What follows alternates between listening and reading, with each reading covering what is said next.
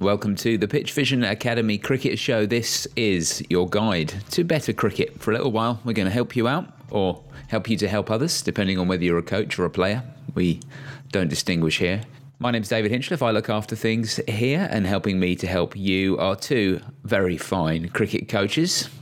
The first is the director of cricket at Millfield School. It's Mark Garaway. Hello, Gareth. How's it going? Oh, good, thank you very much. Yeah, really good. Still, uh, still on summer. Is there is there much of it left for you? No, no, no. Back, uh, back to the grindstone. Um, yes, yeah, so we're we've been working all week, and then we've got uh, the dreaded inset uh, tomorrow in service training, which uh, will fill us all with incredible amounts of joy, I'm sure. um, uh, but the good thing is we'll have we'll have Millfield lunches, so that will make it a little bit palatable, and then um, we're into it. Yeah, we got the the girls under 15 T20 final on Monday, um, and then into school on Tuesday. So all good. Fantastic. It must be a bit weird coming back from summer and then sort of continuing where you left off with the, with the cricket season. That's sort of slightly odd, isn't it? Yeah, there's always a couple of finals at the end because it's such a short term. Uh, I'm yeah. sure it's the same for Sam as well, but it's an unbelievable short term uh, uh, for the summer, and you've got all those exams and, and what have you. So it gives us an opportunity to, to finish the season off, really. So always interesting to see how the kids turn up because you've got the ones that have played an absolute boatload over the summer that are probably a bit cream crackered, and then you've got ones that have been sunning themselves in various parts of the world and uh, haven't lifted a bat up. So always, always entertaining. That is for sure.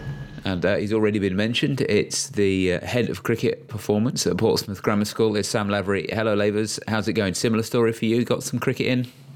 Um, yeah, we're um, we're nearly back. I've been in this week. We've had new nets delivered and things, so I've just been sorting them out.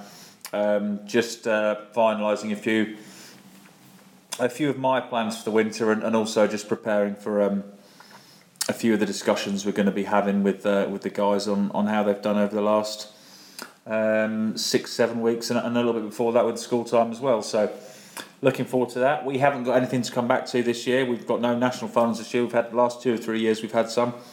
So a shame, but not to worry. So uh, hopefully um, Gareth has a good day with his two or three games he's got left, and we will um, we will be cracking on with the with the winter work fairly shortly.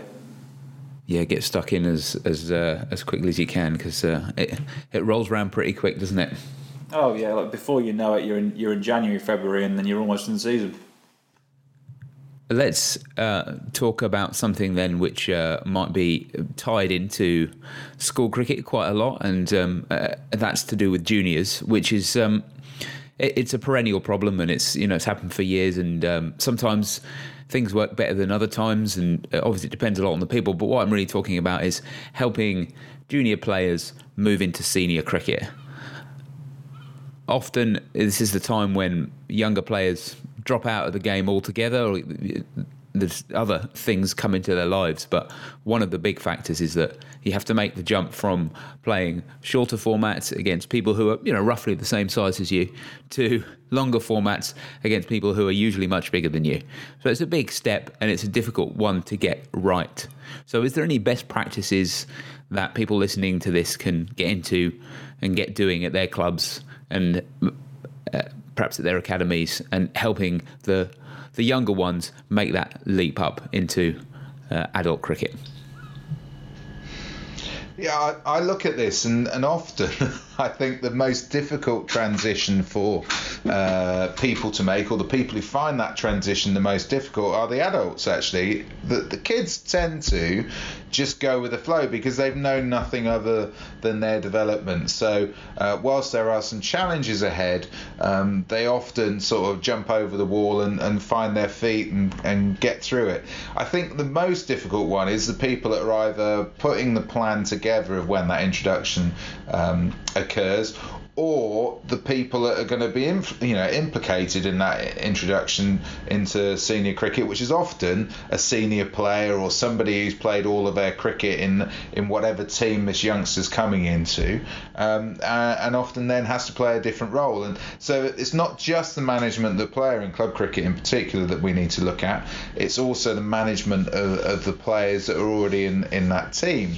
Um, because they're, they're going to have a you know a lesser role probably coming along with this youngster coming up and the youngster's going to be developing at a faster rate than them. That is inevitable and I often find that it's it's the adults that need to work around it more than the kids.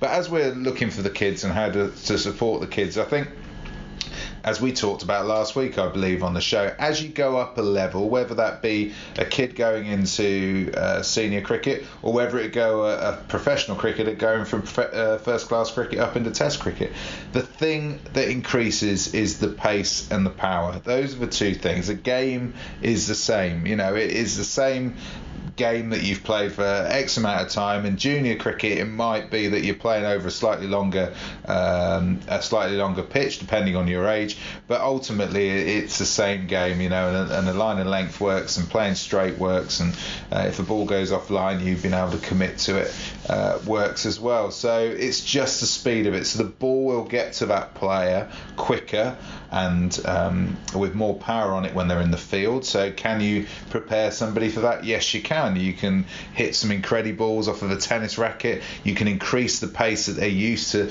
receiving the ball in the field. You can hit the ball slightly higher, higher with uh, maybe using the Incredi again to build up that volume without getting too many uh, bruises. But but ultimately, I think um, the kid will adapt fairly quickly. So I wouldn't spend too much time doing that because their experience is going to be the biggest learner rather than anything that we can do, particularly in preparation.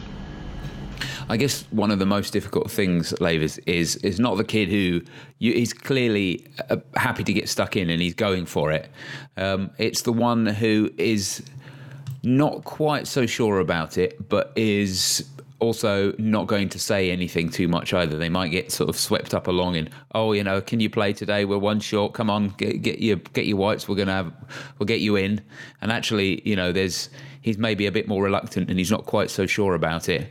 But he sort of gets swept along, and that's the thing I think that, that most people, certainly adults, worry about, isn't it? That you're sweeping someone in before they're quite ready for it. Uh, yeah, it does happen. I actually think this is a, a really interesting subject to talk about, and, and, partly from what Gareth has touched on there, and, and then partly from the different ends of the spectrum of those junior cricketers like you're talking about. But just just as a quick example, and it's probably not the same for Gareth because as a as a boarding school, he will have lots of cricketers from lots and lots of different parts, counties around the country, and and, and ultimately loads of different clubs. Whereas where where we are, we could probably have, I would imagine, somewhere in the region of 50 to 70 children who will be playing adult cricket on a weekend once the school season's over. And they're probably split amongst, well, three quarters of them will be split amongst about five or six clubs. Now, if you think about the influx of that into a cricket club and that cricket club trying to deal with a dozen children who are all pretty good and worth their place in one of the sides, whether it's a first team, a second team, or a third team, um, a dozen children does have an enormous impact. And, and, and you've said there on how those senior players manage them in that environment, but also whether or not those senior players are still in that environment. How do you manage this influx of your future first team cricketers when it comes to there are only this many spaces available and these other people have shown loyalty for 8, 9, 10, 11 weeks? So there is a, a, a really big um, issue that, that can occur there, and it won't happen always, but um, something that, that does happen, and clubs have to manage it manage it very carefully. And I do find that certain clubs are excellent at keeping in contact and want to know how their children are progressing from their clubs and when they're at school, so they're prepared for this sort of handover when it comes to the end of the school season. So that bit is a real big issue issue for a lot of clubs, and it can be for a lot of the kids as well who who want to get pushed ahead. With those at the other end of the spectrum, again, that management of those young people, um, and it's probably more important for these ones, like you said, isn't it? Who maybe get um, maybe aren't fully aware of their role in their side anyway, or maybe just getting to grips with their role in their school team or junior team, and then suddenly they find themselves with people have different different expectations, people have different ways of, of going about playing cricket, and and probably no coach there who is a point of contact for them to go and speak to at any stage. So it can be quite a daunting situation. It can be something that's that's very very difficult for them. Um, if you can keep those communication channels open so the captain has a real good conversation and says, look, if you need anything, come to me. If you're ever unsure anything, you've got these people in the side.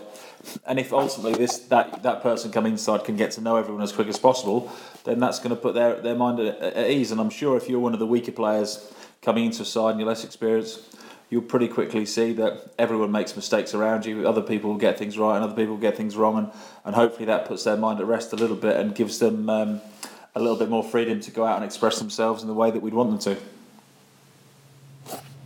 Okay, so let's answer some questions. Questions that have been sent in by listeners to the show, or maybe readers uh, at pitchvision.com. Um, we we don't really uh, mind where the questions come from as long as we get some good ones. And the way this works is the best question of the week wins a prize, which is an online coaching course from PitchVision Academy at pitchvision.com. And uh, you can send in questions to us for future shows by emailing coach at pitchvision.com if you want to do that. Um, but for now, we've had a couple of questions sent in, and the first one of those this week is Tom.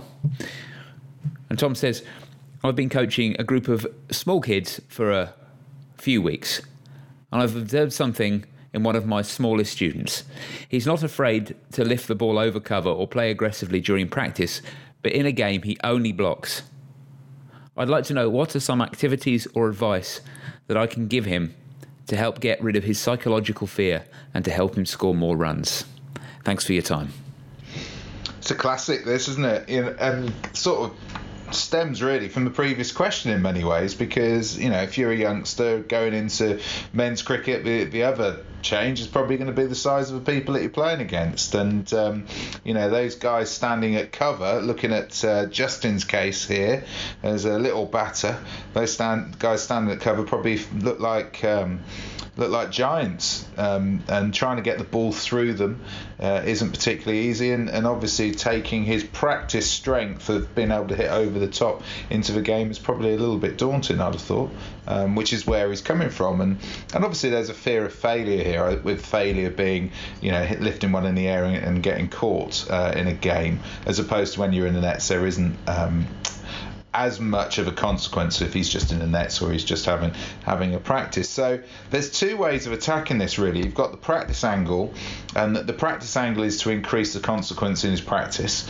So um, he gets to become more precise about what he's doing, but also recognizes that getting out and getting it wrong is actually part of the game and also is part of a development pathway. And he's right at the start end of that um, that process. And uh, you know, nobody who's ends up hitting the ball like AB de Villiers over extra cover has gone through that process without holding out and getting it wrong and, you know, hitting deep mid off instead of hitting uh, the ball into that gap at deep extra or have managed to, you know, hit it at head height to a bloke fielding extra cover. So, I think the practice angle of increasing consequence does two things. One is it makes his practice closer to what he's going to face in a game, and two, you sort of start to realise that you know, you know, getting out and getting it wrong or getting away with it if somebody drops it is part and parcel of the game, both in practice and in match play. One thing that I've uh, noticed, uh, Lavers, when I've been sort of doing analysis on on our season, which has just gone, is that. Um, the strike rate for um, attacking shots off the back foot is a lot lower than um, the strike rates from attacking shots, or a lot higher, I should say, than the attacking shots on the front foot. In other words, you get out less often. Uh, certainly in our case, you get out less, off, less often playing a back foot attacking shot compared to playing a front foot attacking shot, which would kind of make sense, I suppose. You know, pulls and cuts are are, um, are generally safer shots to play than than than drives. So um, I guess. Um, if you if you think of it that way, and if you do a little bit of an analysis that way, even just on yourself, and say, well, actually, what shots do I know? What attacking shots do I know I can play? And to start with, I'll I'll just focus on making sure that I pick up my runs from from uh, attacking the ball in ways that I know I can score. You know, if, if I know that I've got a pull shot that's going to get me uh, runs and it's unlikely to get me out or less likely to get me out, maybe I'll just focus on thinking, okay, well, if I get a short one, I'm going to make sure I put it away. And maybe I don't quite uh, look at the. Um, the front foot stuff quite yet, but you know maybe that's something that I can um, come on to at a later date or, or work on in the nets and, and, build up my confidence in the meantime by playing those back foot shots a little bit more or whatever your whatever your equivalent is. But certainly in our case, you know, we we we're a lot more confident playing off the back foot, playing cuts and pulls than we are playing off the front foot, and certainly in terms of the amount of times that we get out. So maybe that's something that'll help you build some confidence as well. What do you think of that?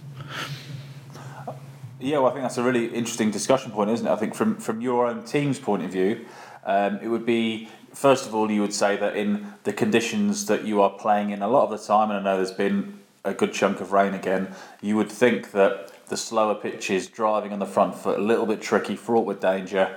Um, it, it is often that as soon as the ball's short, right, I've got a bit of time, I can free my arms and I can get it up over the leg side and I can whack it. So wouldn't be an enormous surprise, or you wouldn't have thought. Be interesting to see how um, the kind of execution compares, because obviously when you're on the back foot, you can generally take all the bold dismissals out of the game, and you can take all the LBW dismissals out of the game. So there are less opportunities, if you were, for dismissal in there, but. Um, that's not something that should be uh, sort of countering your argument against it. If there are less opportunities for to, to get out that way, then then play that way when you get the opportunity. So um, I, I definitely think that if you can understand something in your own game, be it collectively, and it might be collectively, and, and usually you think about your own game as being you as an individual, but it might be collectively as a group that um, in certain conditions, particularly at home because of the dimensions of the pitch or the way a pitch behaves, you might see that there is a specific um, area of your play that is more successful and you can go to more often and and that's something you can really believe in. I guess in, in the instance we're talking about, um, we're, we're looking for that belief, aren't we? And, and sometimes that stats and that, that kind of information that we try and put behind it. And I know you're you're you're really big on trying to back up your ideas or create your ideas from the numbers or vice versa. So there's a little bit of fallback when someone says, I'm not sure about that. Then that actually can give them a lot more positivity when it comes to them going and executing those shots because it's a it's an agreed method that isn't just something they're doing um, instinctively on a pitch, but it's something that we've agreed as a team or you as a coach with a player have agreed. Look, this is something you should really be taking on, and maybe in, in the instance that we're we're discussing here with uh, with Justin, if Justin can be uh, having his conversation with with Tom, who's the coach, to say. Um, and, and between them they agree that actually look this this looks like a really positive method for you. I want you to take it on. Um, do you feel confident in taking it on? Um, and look, if, if it goes wrong, don't worry about it. We, we can work on it even more. Then that might kickstart him in, in, into playing it more again. S- similarly, he might say, "No, I'm not confident," and then you're looking for that middle ground and say, "Right, what's going to create more confidence?" Well, at the moment, when we see you in the nets, you're smashing it potentially, even though you're hitting it well, you're maybe unsure of how far you're hitting it or where it's going or what trajectory you're getting the ball on. Subsequently, just by going out and having um, a little open practice in the middle and seeing the actual trajectory and distance you're getting on the ball, that might be the extra belief that you need to go and transfer into matches. And once you've got that, you can you can go and take it into into your match situation with a bit of confidence and hopefully there's subsequently a bit of success. So. Um, yeah, finding a way to, to gain that belief and gain that um, trust, and then give that agreed target to a player is um, is something that's tricky. But if you can have any kind of statistical backing to it for success rates, like like you're talking about there, David, or, or anything else, then that certainly gives you more strength to your argument and more support to this way that we want to play. Yeah, yeah. Use the word confidence there, and I'd, I'd add the word clarity in there as well. You know, if you're going in with a clear mind if you're going in with confidence in a method, then that's what's gonna that's what's gonna help you. And the numbers themselves, they don't they don't actually matter themselves, but if if they help you get that confidence and that clarity of mind to be able to say to yourself, well, okay, you know, uh, maybe the drive is I'm not haven't got confidence so much with the drive. I I'm clear on where I am going to get my runs. I'm clear that I can pull. I'm clear that I can cut.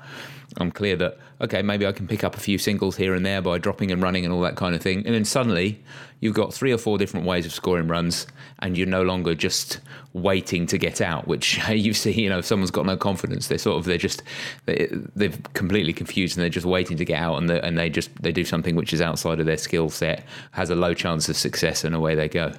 You know, if you have a good old have a good old swing at a a, a full ball that's on middle stump, you know, you're uh, you're not going to survive that long if if that becomes your default plan. So it, it's confidence and clarity are the two things which I think whether you get that through numbers or whether you get that through getting the nets or a combination of both, then uh, that's that's how you progress along that line. I think.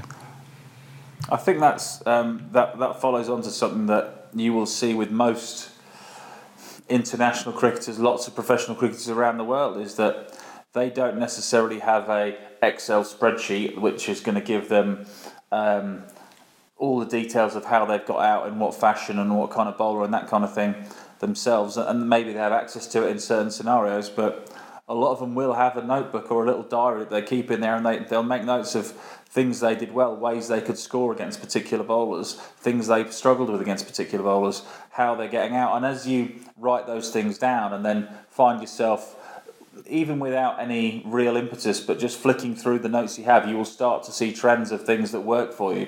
You'll start to see trends of things that maybe are getting you out along the way.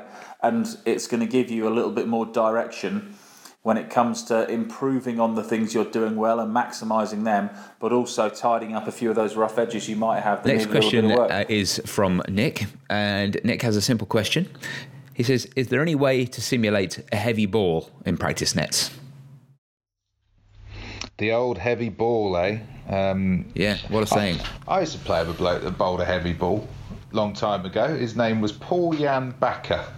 He was a Dutch Dutch bowler, and he used to bowl medium pace, and it was no more than medium pace. But he, every batter that batted against him would say that the ball would hit the bat heavier than uh, than they they expected, and uh, that alongside his his movement uh, off the seam in particular made him into a very good bowler for for a couple of years. So I know what you mean by heavy ball, but um, so how do we simulate it? Well, there's two ways really, because the ball obviously doesn't get any heavier when a certain people bowl it. It still uh, retains its mass, but um, it, it obviously hits the bat harder than you you anticipate. So the ways that you can do that, you know, you can get people to bowl slightly closer. You can put bowling machines slightly closer. You can get side arms from slightly closer, which will make the ball hit the bat um, uh, with more velocity on it. Because again, you're not going to increase the, the the mass of a ball. The other thing, as well as velocity, that I suppose makes people feel as if somebody is bowling a heavy ball at them is where the ball is hitting the bats. And this is something that PJ used to do a lot. He used to hit when people defended quite high up the bat towards the stickers. Now, that is something that we can do about. We can do that by putting different surfaces down on top of the surface that we are playing to get more steeper bounce off of the surface. We can do that by having increased legs on uh, height of legs on bowling machines, for example. Um, will will get the ball to bounce steeper, which is often what people talk about with a heavy ball. Is that the ball will bounce and hit us uh, higher up the bat Therefore, we feel the vibration in our hands much more so than when the ball hits hits the middle of the bat because a it's further away and often the middle of the bat is thicker than the, the top of the bat and the stickers, I suppose, the splice as we as we know it. So yes, we can do that. Another way of doing it as well is putting uh, um, those industrial sort of postage elastic bands around the seam as well, so the ball stands up that little bit more when the ball hits the pitch. If you can't put a different mat down or create a different surface, or you can change the surface that you're on anyway. So indoor schools are very good for it. Concrete um, surfaces or astro surfaces that are laid on top of concrete are very good for it. But you know, you're not going to change the mass of the ball. I mean, there are heavyweight balls now, but I wouldn't um, want to be using my best cricket bat with heavyweight balls. That is for sure.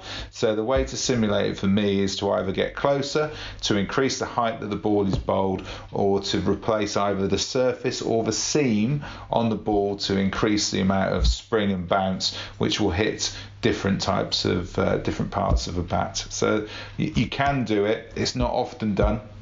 um, because you're not often facing play, bowlers uh, in in cricket way above your level of getting the ball to bounce steeply. But um, uh, those things certainly have been done in the past, and uh, it might be worth considering. Yeah, I I, I, I was going to mention height of bounce as well, and uh, that's where you know you get tall bowlers in, or you get um, uh, or you bowl with the sidearm rather than throw with it. I suppose I I I throw with the sidearm. I can't I can't bowl with it. I well I haven't I haven't tried in any amount of time, but if you bowl with the sidearm, you've got your, the height of your arm plus the height of the sidearm, haven't you? So that's got to create extra bounce. I, I guess that's one of the simplest ways to do it. Yeah, and, it, and, it's a good thing to do. The other thing I like about that particular practice is that you are simulating uh, the bowling action, which means that the batter is picking up on different cues, which are essential pre-ball cues given from the bowler, um, uh, and it's simulating it as best as you possibly can can do from uh, from a sort of throwdown uh, perspective, much more so than uh, if we're we're throwing with it. Well, Gareth, Gareth's answers there was, was, was pretty comprehensive, I would have said. I've got a few sort of tricks up my sleeve which I would think are, are going to simulate a heavy ball. Not necessarily that I use them a lot, but I, I use them for other reasons. But definitely bringing bringing the bowling machine shorter obviously adds speed, but also uh, steepens that trajectory into the ground. So that's going to make it more bounce and more speed. Similarly, as we talked about there, using the, the side arm can, can take the height up, increasing speed and increasing steepness into the ground, so more bounce. So you've got a couple of good options there. Adapting the surface if it's possible. Um, and it's very difficult to go from, for instance, one rolled out mat to the other side of the mat where it's then very very soft and spongy. Even though it's steeper, it's not um, it's not quite as fast because a lot of pace from it. So um, I guess the main question would be, what are you hoping to get from simulating the heavy ball? So what do you want to do? Are you just wanting to give someone some comfort in being able to adapt to it or, or manipulate it still. Um, what you don't want to do is get people into that habit of becoming fearful of a ball being a heavy ball and then subsequently missing out on other scoring opportunities. So I'd be I'd be kind of wanting to poke a little bit further first and say what do we want to achieve by simulating this and once we've once we've got that out of the way and we know what we're trying to achieve then we can maybe give a little bit more direction on uh, on different ways in which we can simulate it, or maybe pinpoint the one of the the ones that have they've come up. We could we can pinpoint which one's going to be the most effective once we know the end goal. I'm with Sam. I'm with Sam on that because it's you know the reason why it's not practiced hugely is the fact that um, it's not something that people want to spend an over amount of time on for exactly those reasons. So be really specific, as we always say, about why we're practicing and what the purpose is that, that comes off the end of it. But if, for example, I'm in the England camp now and I'm playing against uh, uh, the captain Holder from the West Indies, who bowled beautifully at Headingley.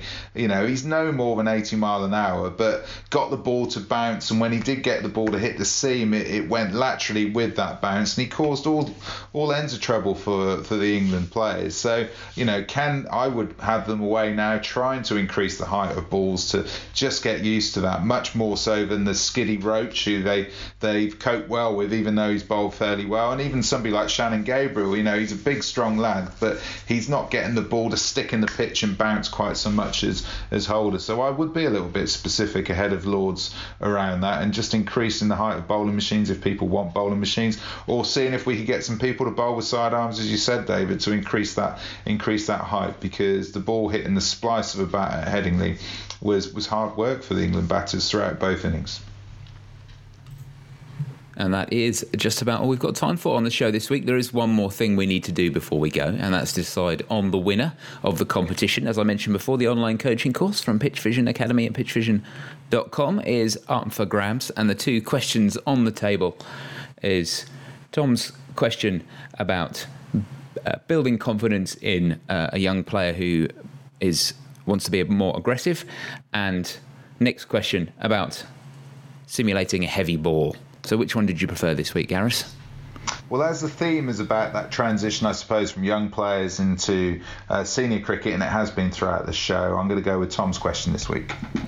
Congratulations, Tom. Uh, get to work. Hope that helps you out, and I hope that helps out young uh, Justin, who was having all the problems there. Now, Gareth, if someone was listening to the show and was thinking they wanted to send in a question for another week and get it answered and win the prize, how could they get in touch with us? They could give us a call on 0203 239 7543 or drop us an email on coach at pitchvision.com. That's correct. There's uh, lots of other ways you can get in touch with us as well.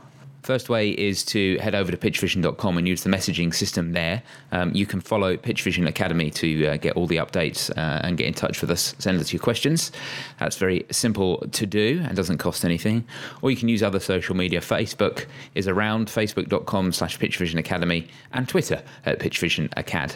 You can listen to this show every week as well. You can do that through your favourite podcast app by searching for Pitchvision Academy, clicking on subscribe, and uh, that'll do the job there. Or if you want to do it through the Pitch Vision website, you can do that. Go over to pitchvision.com slash academy, click on the podcast link, and uh, you'll get all the old shows there and uh, all the old show notes and uh, everything right from the beginning, right up to this very show. That's all for this week. We hope you listen next week, but until then, have a good week. Cheers, Gareth. Cheers, Lavers. Cheers, fellas. Cheers, boys.